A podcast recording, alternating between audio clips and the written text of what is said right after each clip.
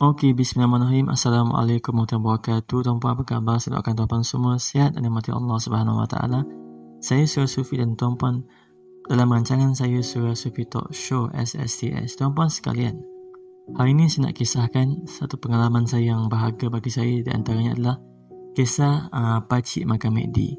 Okey, ia bermula macam ni. Ia bermula daripada uh, satu soalan yang saya tanya dengan seorang pakcik ni. Okey, saya kata dengan dia pakcik makan McD dengan pakaian dia yang baju putih kopiah kecil dekat kepala dia. Dengan urat wajah dia yang penuh kepenatan saya tengok dan dia balas balik dia kata dengan saya.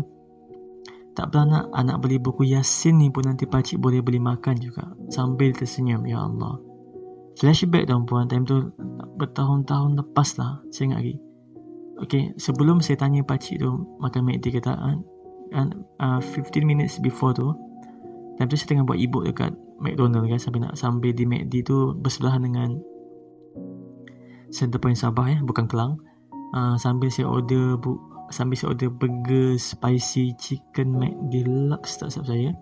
Saya haburkan kentang dengan dekat tempat tu, buka, uh, lepas dapat tu buka laptop dan sambil makan lah.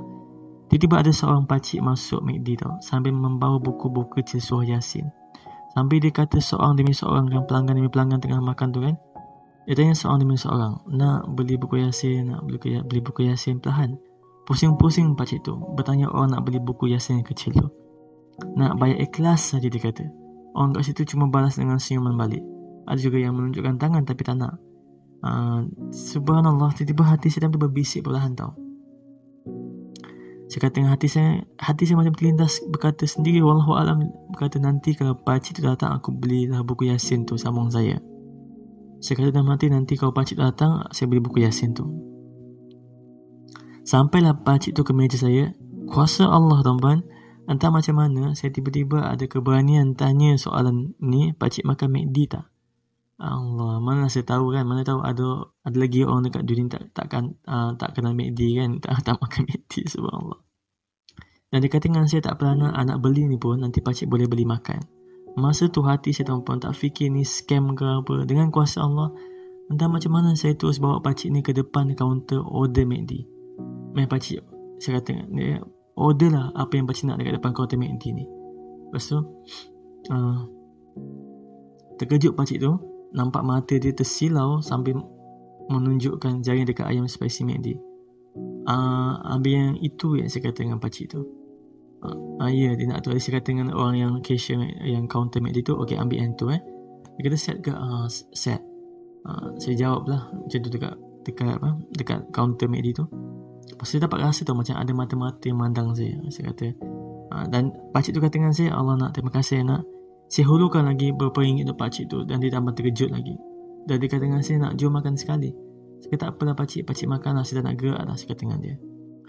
Semua tuan-puan tu lah first time tuan-puan saya beraksi macam tu. Dan bila saya keluar saya dapat lihat pakcik tu makan dengan sungguh-sungguh tuan-puan. Nampak lapar betul. Allah balas tuan-puan. Malam tu kan Ibu saya dibeli ramai orang tuan-puan. Dah macam beli lauk dah.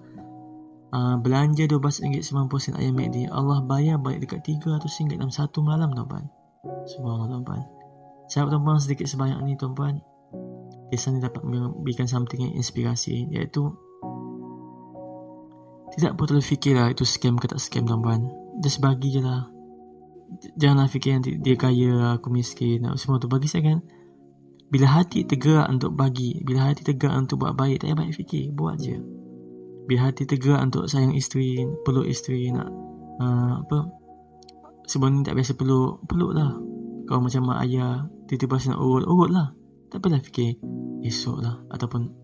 Uh, tak apa kejap lagi pas makan. Jangan. Urut dulu baru makan. Nampak tak? Sebab itu semua tu bisikan syaitan supaya menangguhkan kita. Menangguh-nangguhkan kita buat benda yang baik. Jadi bila atletas buat baik, buat terus. Buat terus. Tak perlu tunggu-tunggu. Kita tuan semua kisah saya ini menambahkan iman kita untuk gembirakan hati orang tua tuan Dan mula rajin memberi. Tuan-tuan, kita sebenarnya tidak baik tuan Kita ni baik dosa. Tapi doa-doa orang yang buat hidup, doa orang yang, doa-doa lah daripada orang lain yang buat hidup kita terbaik. Saya ulang balik kita ni tidak baik kita ni banyak dosa tapi doa doa orang lain dengan izin Allah yang buat hidup kita bertambah baik okay? yang kita beri kita bantu semua tu insyaAllah dan mudah-mudahan tuan-tuan uh, Allah Ta'ala menambahkan rezeki kita lagi. Okay, insya, insyaAllah puan kita jumpa pada podcast yang seterusnya. Terima kasih kerana mendengar. Sila follow saya dekat uh, podcast SSTS, Yosufi Talk Show. Jumpa lagi. Saya Suha Sufi. Assalamualaikum warahmatullahi wabarakatuh. Peace out.